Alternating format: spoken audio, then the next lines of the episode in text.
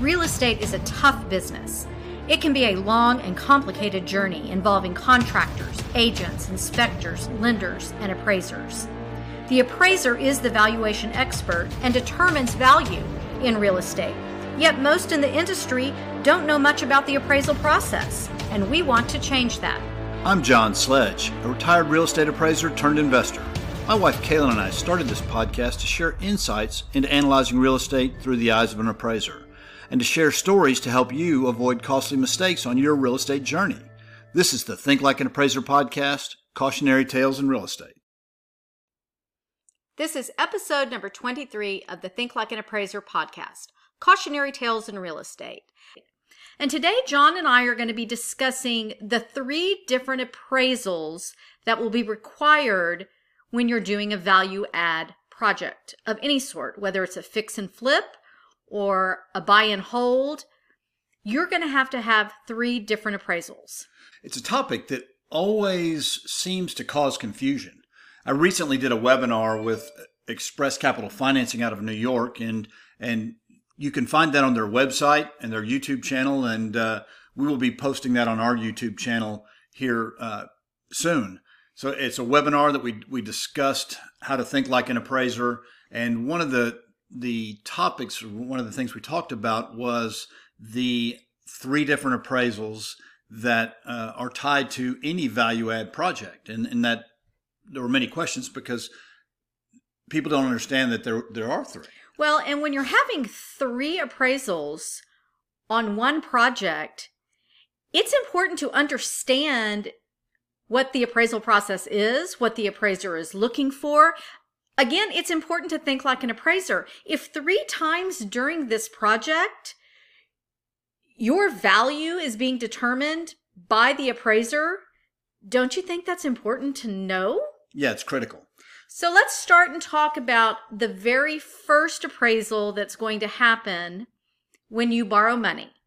So your lender is going to require an as is appraisal. Correct. So, can you explain that a little bit? Yeah, the as is appraisal is determining the value on the property as it stands today. So, this would be tied to the purchase of the property.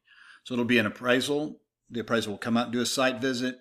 They'll determine the value of the home as it is today. Therefore, so you is. really don't have any control over that appraisal. Uh, as if you want to buy, not you as the appraiser. Right. I mean, you as an interested buyer of the property the purpose of that appraisal is the lender just wants to make sure, okay, we know where this property stands right now as as it is in the condition it is in today. Right, that's your typical appraisal that you get in any purchase of a property. They're just determining what the value is of the property so that based on the purchase that they're loaning the correct amount of money for the collateral as it sits today. So that is kind of step 1. Correct. All right, the as is appraisal.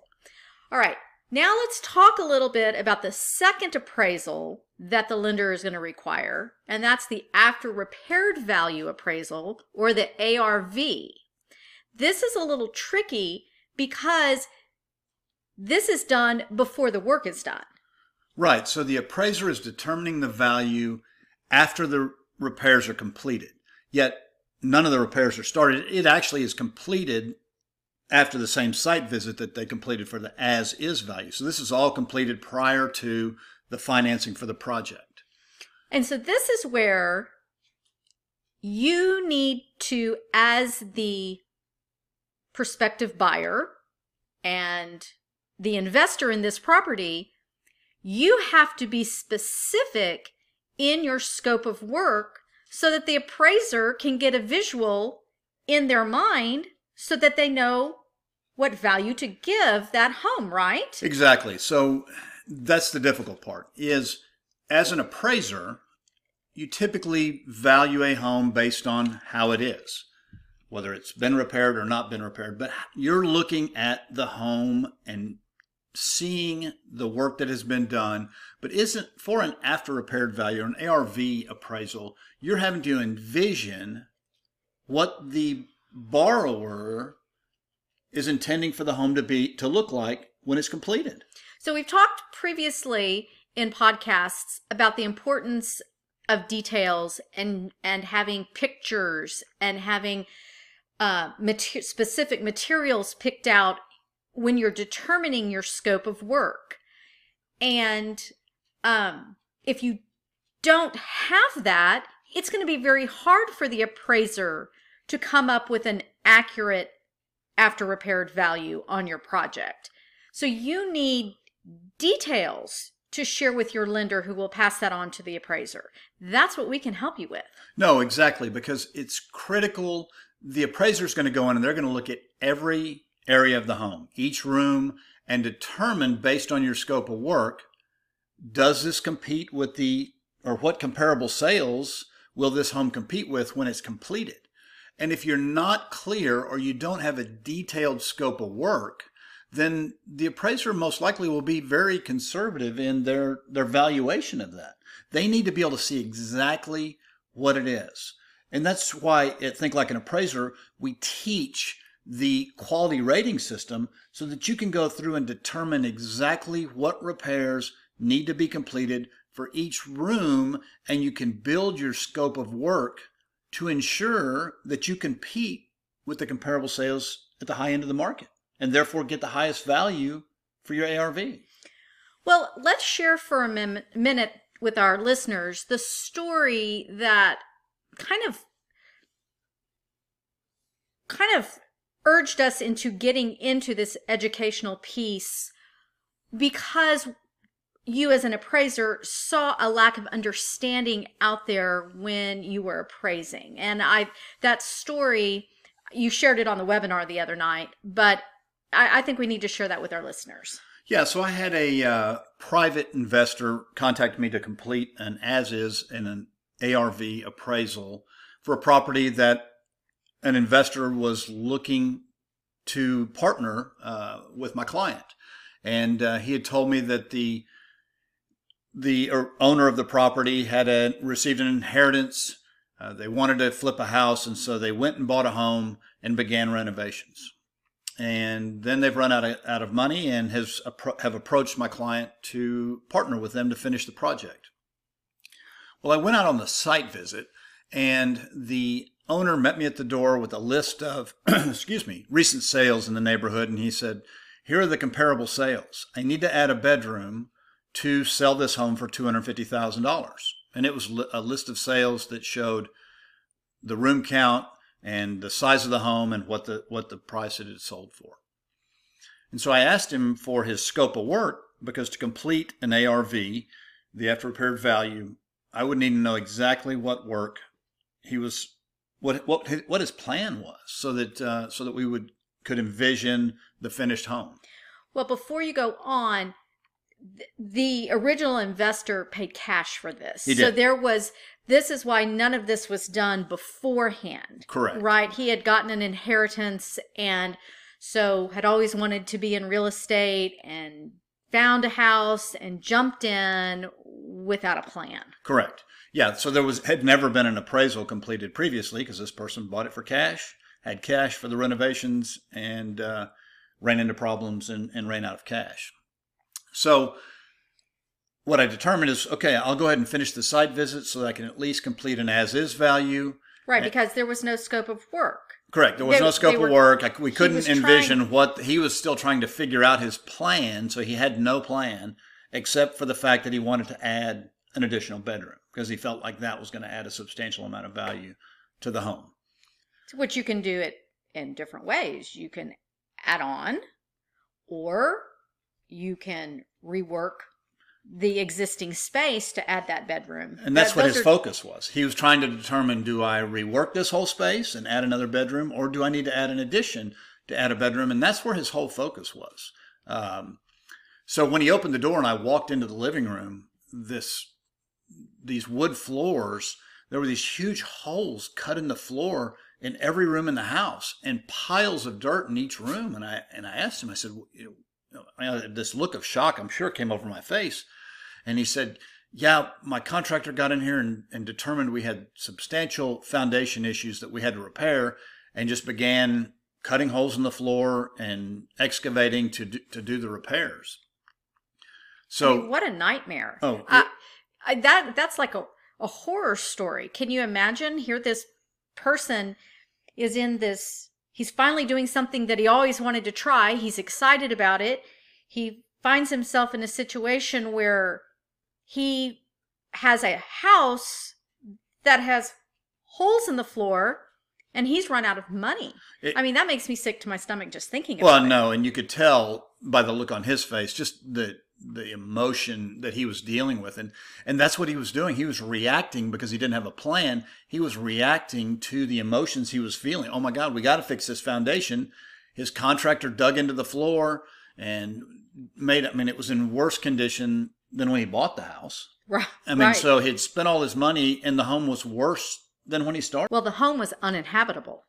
It was and therefore i couldn't complete the as is value either because there's no comparable sales uh, out there and the home's uninhabitable. So, due to his lack of planning, I mean, he had no plan, he was basing his decisions completely on emotion. Right, like you said earlier, he was reacting. And I remember when you came home that day and you told me this story, it was then that we decided we needed to start an educational platform of some sort to talk about the appraisal process and how important it is to understand what the appraiser is doing because they're the ones that determine the value. No, they do. And no one else is teaching this information. And the key here is the scope of work. That has to be determined before you ever start a project or before you ever determine what your after repaired value should be. Well, and you know, I know that there's a lot of great resources out there. And John and I have been part of other real estate investment forums and those sort of things. And they have calculators that figure things out. But what I find interesting is they really never tell you how to determine an after repair value because there's so much detail that goes into it. And so they just want a number to fill in. And it's kind of like the wholesalers. You know, there are great wholesalers out there that are giving you true and honest information. Right. But it's very general information because, again, you cannot determine an ARV without knowing the scope of work that's going to take place. And I think that's a great point because the difference between an appraiser's view, which is very detailed when they do their comparisons and they're analyzing comparable sales, and the biggest mistake most people make is they make a generality. Renovated homes sell for this amount per square foot, and non renovated homes sell for this amount per square foot. And you can't look at it in general terms like that. And that's why people spend time praying to the appraisal gods. They do. Everybody when gets to the end. Waiting on that appraisal. Oh, please, oh, please. I hope that it makes value. I hope I get the number that I want. Right. And if you're doing, you have to ensure because this time you're doing it three times. Oh, and again, the first one is the as is when you're purchasing and you don't have any control over that. If no. you, but the the ARV appraisal you need to be detailed in the information that you give the appraisal the appraiser you need to be detailed in your scope of work and that all depends on the comparable sales you need to use your compare the comparable sales to determine the scope of work right because if you're not using those comparable sales and a comparable sales is a home that is similar in quality condition and size so and amenities so you got to make sure that the home and the project you're doing is going to make your home compete with these comparable sales. And that's the miss. People go in and think, well, I got to make this pretty and I have to do this and I have to add countertops. But you have to look in that specific neighborhood to determine exactly what what renovations you need to do. You know, another thing I think people assume, oh gosh, this is going to be too hard to analyze all this. It's going to take too much time. I, I don't want to be that detailed. I'm just going to think in general terms because that's easier, which is not hard once you understand the process. We have steps in place that make it very easy to look at your deal just like the appraiser does. No, it does. And and you can tell what specific items need to be renovated and what do not. And because the key to this business is putting more profit in your pocket. Right, and not overspending too. You know, we we we heard that the other day when we were interviewing someone for the podcast and they said one of the biggest mistakes they saw is people overspending, spending money where they didn't need to spend the money because they weren't looking at the comparable sales, analyzing the comparable sales, and determining their work through the comparable sales. Right. That's the other side of the coin because we talk about being able to compete at the higher level and making sure you do enough work, but don't do work that's not required. Don't put finishes in there that are overbuilt for the neighborhood because then you're just you're putting more money in that you won't get back out on the other side. Right. Okay. So just to go over again, you've got your as is appraisal, Mm-hmm. you've got your ARV appraisal. And so what's the third appraisal? The third appraisal comes when you are exiting the project. If you're selling it, if it's a flip or retail, then there will be your buyer, unless it's a cash buyer that's not going to ask for an appraisal. But the majority of the time, you'll have the lender from the for the buyer complete a third appraisal. Right, because again, they're going to want to ensure that their investment is a sound one. Correct. So the other exit strategy is let's say this is a renovation for a buy and hold. So this is going to be a rental property that you're going to keep in your portfolio. When you go back to, even if it's the same lender, to finance for your BRRRR or your for your refinance on your on your buy and hold, they will require an, an appraisal, which is done at the completion of renovation. So you now you have an as is appraisal that will be completed on the finished product. And I just I I'm so glad we took the time to explain those three appraisals because I think people get them confused. And I think explaining the appraisals also helps people understand why you run into problems with your lender when you want to change your scope of work. Exactly. Your lender doesn't want you to change your scope of work because if you change your scope of work, it affects the ARV. That's that's a great point. So you're in the middle of your project, you've run into a problem and you need to make adjustments. Never ever cut things off of your scope of work. Because one, your lender's not going to they will not give you the draws if you don't complete that work.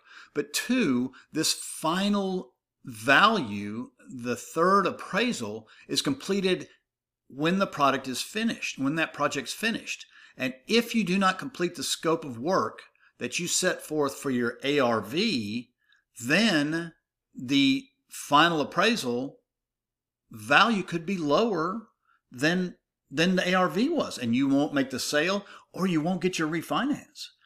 Because your ARV appraisal is really it's based on speculation. It is. It's because it may take 6 months to get this project done and the market can always change. Um there's a lot of factors there. So if you look at that ARV appraisal as it's really based on speculation. Right. And speculation including the scope of work.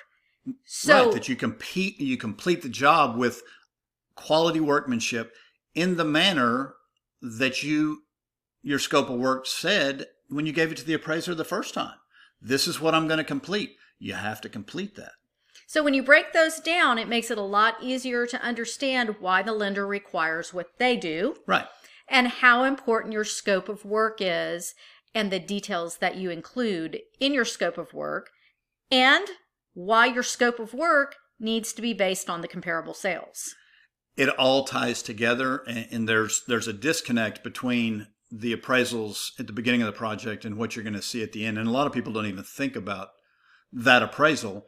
And it's it all goes back to your scope of work and ensuring that you know exactly what you need to get done and make sure you do it in a quality way uh, so that those appraisals will come as close as possible to each other. Well, we hope that that has cleared up the three different appraisals that are going to occur anytime you do a value add project and you're borrowing money. Exactly. Well, congratulations. You made it to the end of our podcast. Did you know that only 5% of podcast listeners make it to the end of an episode? When I found that statistic out, I was really surprised. But it shows you have a high level of commitment, and we need people like you spreading our message, which is the key to success in real estate is through research and due diligence. And that's what our podcast is about sharing stories about mistakes made is part of a research process. It is. So we need your help. We couldn't do this without you. We need you to like and share our podcast and make sure you subscribe because you don't want to miss an episode. Also, if you'd rate the podcast, that lets other people know how much value you're getting from our show. And because you're helping us, we promise to continue to provide quality content for our listeners. We want to help you continue to grow your real estate business. And right now on our website, thinklikeanappraiser.com, you can find 75 due diligence questions to ask. It's a free download. So get your copy today at thinklikeanappraiser.com.